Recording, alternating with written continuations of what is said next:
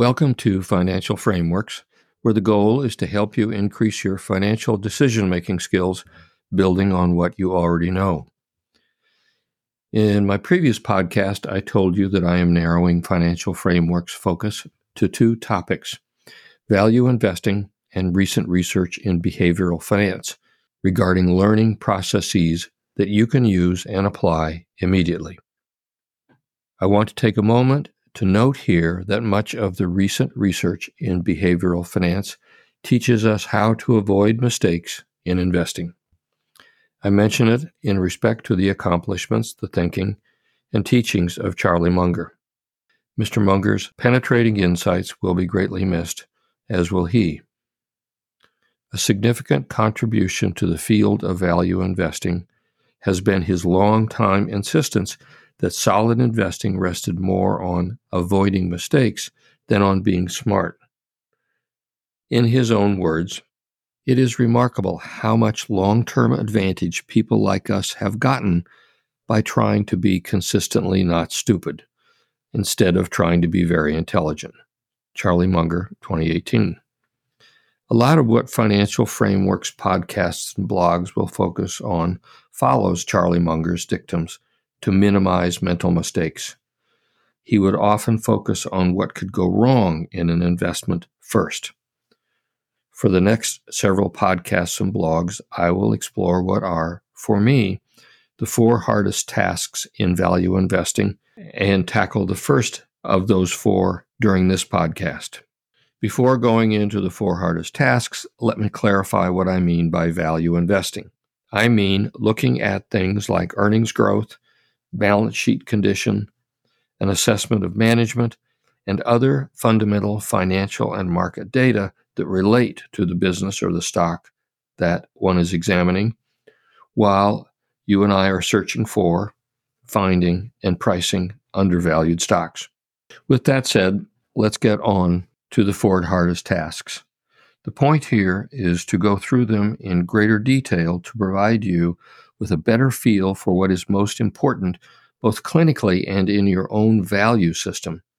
What is most important to focus on when making investment decisions and when building your investment methodology. Financial frameworks exist to connect the high level concepts down to specific actions you can take to develop a set of investing strategies and frameworks that you own, that you can rely on under any conditions. So here are my four hardest tasks, and then we will tackle the first one margin of safety. Number one, doing sufficient homework to be clear about a margin of safety when pricing an investment. When has one done enough homework? It could go on forever, or for most people, it's done too quickly. So, what's the right amount? Number two, trusting your own judgment when information is conflicting and experts are providing contradictory or unclear advice when the markets are choppy or challenging. How do you trust your own judgment?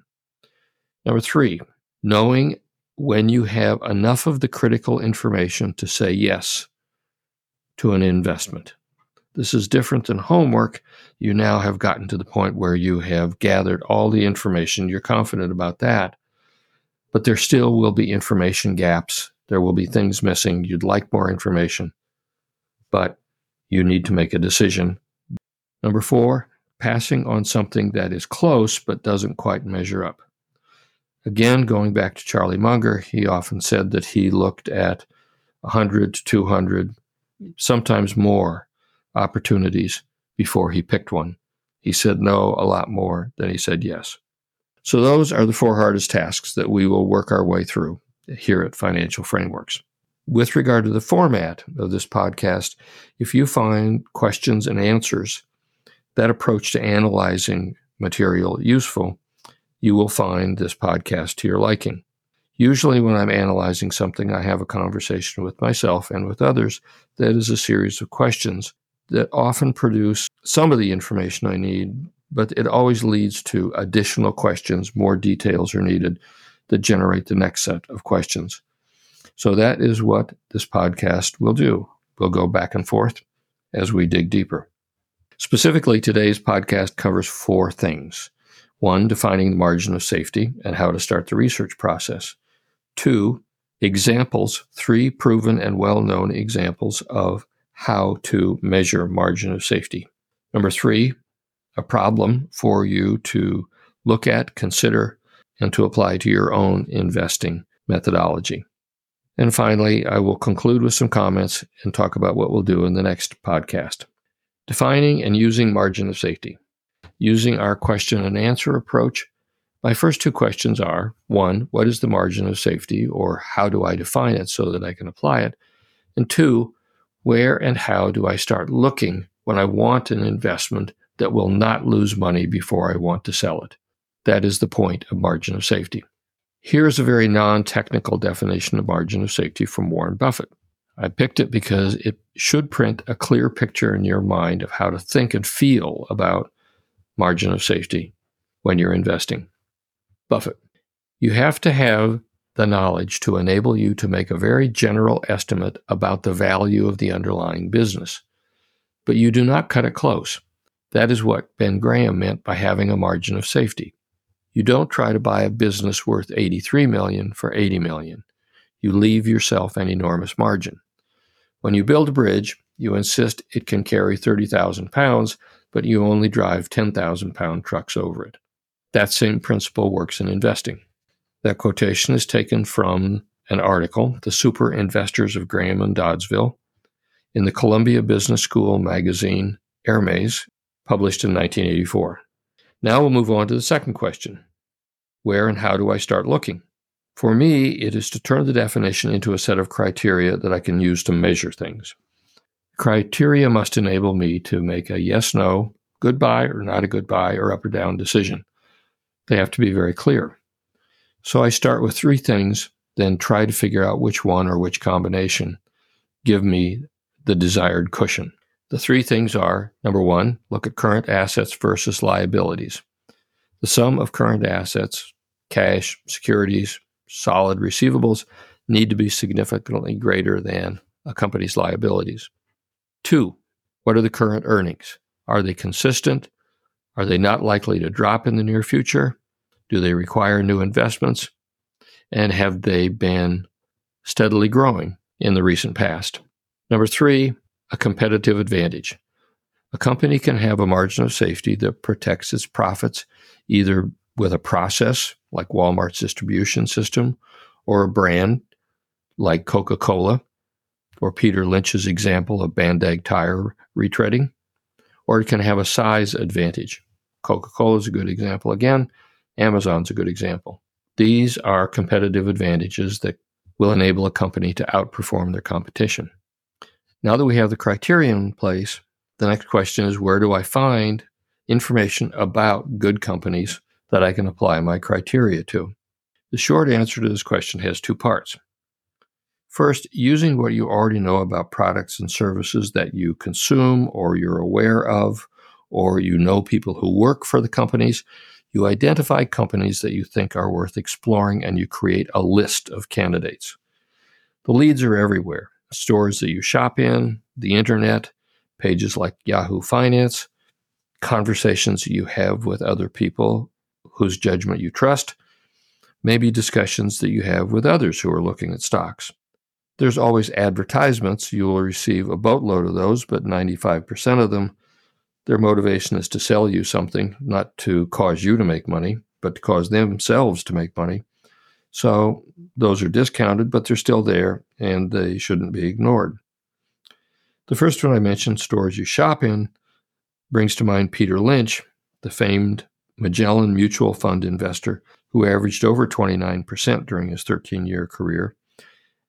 He mentioned that paying attention to what his family members were buying were good clues to products and companies. So they would be shopping for things to purchase while he would go with them and look for the companies who made them. Were their sales growing? Were their stores busy? Did they have a good product that was going to sell over and over again? All of these things are right in front of you. And so instead of just looking at purchases, look at the companies that produce your purchases. Second step after developing leads from your everyday experiences or your reading is to find out if the companies are doing well and if they're safe. by studying their financial data. Two of the three items I mentioned earlier, assets versus liabilities and current earnings, that will be in their financial statements. Competitive advantage takes a little more work to figure out. When I'm looking for financial data, I use resources available on the internet or my local library. Using the internet, I will go directly to the company that I'm interested in, usually on the company's investor relations section on their website. Most companies, Apple, for example, or Berkshire Hathaway, they have a lot of information there and it's pretty straightforward in their quarterly and their annual filings, their 10Qs and their 10Ks. My other primary resource is the local library that has a subscription to ValueLine. ValueLine is a financial information service that only provides research and information regarding publicly traded stocks. Doesn't do anything else, doesn't try to sell anything else, so there's no conflict of interest. Value line information is reliable, it's detailed, it's current, it's summarized for quick analysis, and from my perspective, it's unbiased. That is important to me because I always consider an information source's motivation when it's telling me something. Are they trying to sell me something? Is there any inherent conflict? Would their uh, opinion about a stock be biased because it's one of their holdings? Value Line's lack of bias is an important quality that to me increases their value. So that's the approach for a broad initial screening process when you plan on doing all the work yourself. There is a big advantage to doing it yourself, and that is that you will learn a lot more. By putting the time in, by stumbling around, by looking for things that aren't there, and then finding something else, and then circling back to your original focus, you learn an immense amount. It's an associative and an intuitive as well as a logical process. You will learn a lot about stocks and and just as importantly, you'll learn a lot about how you think about the stocks and the research and your values. However, it is slower and it is more labor intensive. Another approach, and it could be a hybrid approach, is to find a resource that will apply criteria like the three I outlined for you and pay that service. It's usually a subscription to do some screening or legwork for you you can take your criteria. You can find something like the American Association of Independent Investors.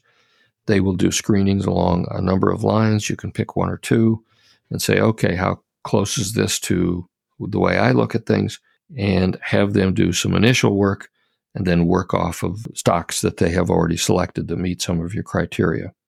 That's not a bad hybrid. However, for the rest of this podcast, I will assume that you're doing your own research. Now I will provide you with three examples of different ways to measure margin of safety for the purpose of showing you that there are many ways to do this. For example, Benjamin Graham, who is considered to be the father of margin of safety, believed that if the current assets of a company were greater than all the liabilities on a company's balance sheet, that was a solid margin of safety. Many people use that perspective. I'll spend some time on it a little later. Warren Buffett has stated that he uses the discounted cash flow method to estimate future earnings and produce a margin of safety for his investment that is based on the stock's future earnings being greater and producing a higher market price than the current market price of the stock. He wants a wide margin between the preferred price and the stock's current market price. Now, onto our three models. Benjamin Graham I will outline Dr. Bruce Greenwald from Columbia University's method, and then the method used by the Baupost Group in Boston, Massachusetts. They're very different. Benjamin Graham. The clearest and most succinct definition of Benjamin Graham's margin of safety definition, it's called net net because you're producing a net asset result, comes from Investopedia. Quote, net net investing focuses on current assets taking cash and cash equivalents at full value, then reducing accounts receivable for doubtful accounts, reducing inventories to liquidation values, and then calculating the net net by deducting total liabilities from this adjusted current assets number. Doing the math for this assessment is pretty straightforward, but it does require some judgment regarding valuing accounts receivable. I recommend you use a company's financial statements as your primary sources, and then you will find services on the internet that say, well, you should use 80% of receivables or 50% or 40%, usually based on an industry average. So that's not complicated. You also should be aware that the underlying assumption of this net net strategy is that a business's assets are what will generate future revenues for the company. You may not agree with that approach. That's a very conservative approach. The ability to generate revenues is the true value of the company. Think about whether you agree with that for a minute or two. Should the value of the company be based on current assets, or do you want to include some other things? The second example I have for you is from Professor Bruce Greenwald, and he takes a more detailed look at assets and earnings. He builds on Benjamin Graham's concern for safety by dividing the plus side of a company's finances into three separate categories. He looks at a company by separating and analyzing one, its assets, two, its current earnings, and three, its future earnings in three separate processes. His method for analyzing the company's assets is similar to Graham's more pluses than minuses on the asset side. Number two, when calculating current earnings, Professor Greenwald defines them as sustainable earnings in relation to the costs that produce those earnings. In other words, he's looking for earnings that are consistent, but he also looks at what it costs to produce those earnings and asks questions about whether the costs will change. He looks at projecting future earnings growth in a similar fashion, but he separates it because we're now looking into the future and we're projecting. We don't have historical or current data. He will spend more time on the costs associated with creating growing earnings than most of us usually do. And again, that's consistent with Charlie Munger. What could happen with costs in the future that I'm not thinking about now, and let me look at it from multiple angles.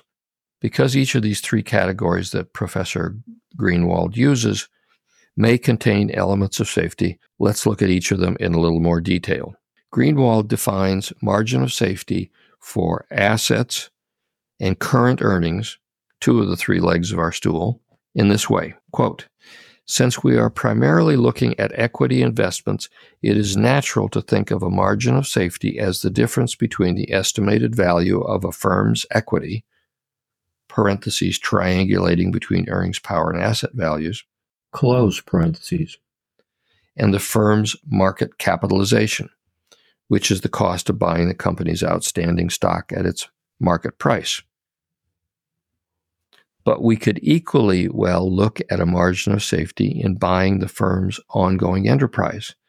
The value of that enterprise is measured by its earnings power value, parentheses, sustainable earnings divided by cost of capital, close parentheses, on the one hand, and the net asset value associated with the core enterprise on the other. So again, he's divided it into assets versus earnings, and each one of them may contain a margin of safety. I have produced two previous podcasts, podcast 30 and 31 for financial frameworks, which you can find on finframeworks.com or on Podbean or Spotify or Apple Podcasts. And I will provide more information that goes into greater detail regarding Professor Greenwald's methods, but not here because the time and detail needed to do them justice is much greater than the time allotted for this podcast. For this podcast, the larger point is that Professor Greenwald uses both assets and earnings to make his assessment of margin of safety. The third leg of Professor Greenwald's model is estimating future growth in earnings separately and differently from estimating current earnings. Professor Greenwald suggests a number of lenses for assessing future earnings growth by first assuming that they will cost something and that a dollar earned in the future has to repay what it will cost to get that dollar of earnings, and it also has to produce a profit. So Professor Greenwald looks at cost of capital very carefully. Secondly, he believes that future growth must come from some sustainable competitive advantage. My third criteria at the beginning of this podcast. such as size, brand, distribution channels, some aspect of their business that, that causes people to return and support the profit margins. In Warren Buffett's language, that competitive advantage is a moat that keeps earnings growing. The final point to take away from Professor Greenwald's margin of safety analysis is that he states that initial research regarding earnings growth will center on a company's qualitative information and the numbers should be looked at secondly. In other words, trust your judgment. Do you see something that is likely to earn more money in the future than its competitors? The example that I refer to over and over again comes from Peter Lynch in his book One Up on Wall Street, in which he describes a small company located in the Midwest named Bandag and how they dominated the tire retreading business and produced huge gains in their stock price for their shareholders. Okay, to recap the Greenwald approach in an extremely streamlined manner, the purpose of this podcast here is to show you that one, margin of safety is not necessarily just an asset or earnings number, and two, paying attention to the details, the three categories that Greenwald outlines, you can build on this model for examining earnings and competitive advantages, just as Professor Greenwald did when he was starting out. Two models are now under your belt. The last one I'll present to you is from the Baupost Group, based in Boston, Massachusetts, the founder being a gentleman by the name of Seth Klarman. I'm including this example here because the approach is so innovative and different from traditional value investing techniques that you will see reviewed in standard press coverage. A second reason is that it's been incredibly successful for a long period of time. The Baupost Group's methods illustrate that how an individual looks at margin of safety is the key to owning a solid process. Most people tend to look at earnings or revenues first. The Baupost Group is known for starting with margin of safety by expertly assessing risk in companies that often contain considerable risk. The firm seeks undervalued stocks by looking at individual companies that may be experiencing difficulty but are solid, they have a margin of safety, and they are mispriced by the market. The Baupost Group's success is due to a disciplined practice of thorough risk analysis as well as traditional asset and earnings analysis. In practical terms, that means that analysts at the Baupost Group ask questions like When investing, how thoroughly do we need to look at what could go wrong for a company, and then apply statistical and practical filters that give us a clear idea of the downside probability of revenue streams and the threats in operating expense increases, both in very clear and accurate terms. And I mentioned that the, the Baupost Group was quite successful. They started with 25 million in assets in the early 1980s, and they have over 30 billion in assets today. So let's use an example here. If the Baupost Group were considering buying shares of GE, their questions to initiate their analysis might look like this. What is the likelihood that GE's turbine business will not develop or languish for a couple of years, causing a loss of value to GE? Where are the sources of revenue? Where are the contracts likely to come from? Would any existing contracts be canceled? What are their margins? And what sources of funding are required for those contracts to come forth? Because this is a heavily capital intensive business. Another question Does GE Renewable Energy Division have the assets to make capital investments that may not see payback revenues for a lengthy period of time? A third question GE has stated that there will be another division of assets within GE, another spinoff on the horizon. What will that look like? How will those assets be priced? What do we think separate revenue streams will look like? And where will the liabilities be allocated? Where are the downsides? And so on. All of these and subsequent questions will produce measurable results that can be parsed as finely and discretely as possible. Those are sample questions that illustrate how a value investor who is focusing on margin of safety will spend research time investigating the potential downside of an investment. An information investment firm described Baupost's risk analysis approach as follows. Risk evaluation. While this may sound like a well known and trivial principle, in reality, sophisticated risk aversion is far from commonly practiced in the investing world. This is especially true in terms of low volatility, such as the current incredible bull market, in which market participants tend to ignore the systematic risks that arise in the underlying economy. End quote. You can see that this is a very different technique than the first two, and that should provide you with some desire to look within the way you think about things to see if you can find ways to look at investments that give you an advantage. That's the point. Now to the second part of the podcast. Well, you learn by doing. So I have a problem for you. With those concepts and examples of how margin of safety works now tucked into your investing tool belt, I want you to go find some candidates apply the three criteria that I articulated for you earlier and see what you get for results. Create a list of candidates, then apply the margin of safety criteria to see if these candidates meet it. And then take five or 10 minutes to think about the process and note what worked for you and what didn't work for you. I will post on Fin Frameworks an example so that you have a template there. And I'll also post a blank form. The example that I will use for today's podcast is taken from Berkshire Hathaway's third quarter report for 2023. I use Berkshire Hathaway a lot simply because their financial statements are so complete and they're so thorough. So, again, my criteria are assets versus liability. Is there any margin of safety in the earnings? And other factors such as competitive advantage. On the assets versus liabilities, which is the Benjamin Graham net net, as reported in their third quarter report, they have 590 billion dollars in current assets. They have 485 billion in total liabilities or 105 billion more in current assets than total liabilities or an 18% difference. Both the size of the pots of money and the 18% difference is a significant margin of safety. Then I looked at their earnings.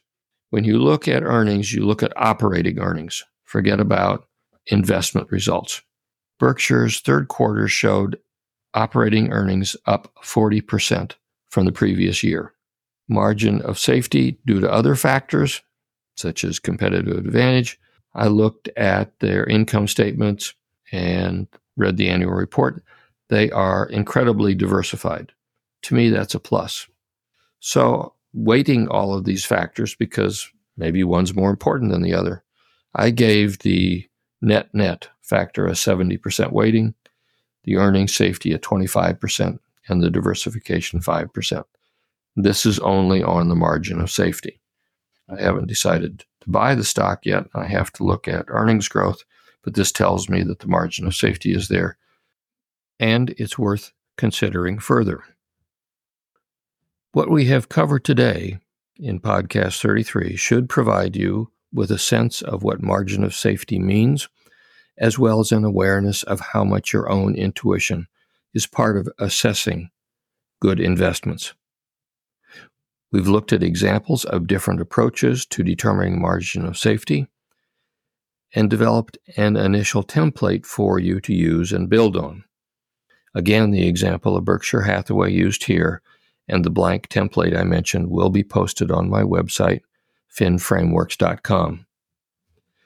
This concludes the first in a series of podcasts regarding my perception of the hard parts of value investing. The next podcast will cover my number two hardest task trusting your judgment in the face of conflicting information and or contradictory advice and opinions from industry experts. I hope that you have found this helpful and useful. If so, please pass it on to a friend or associate who might also find it helpful. Thank you for your time and consideration. Mike Lehan, Financial Frameworks.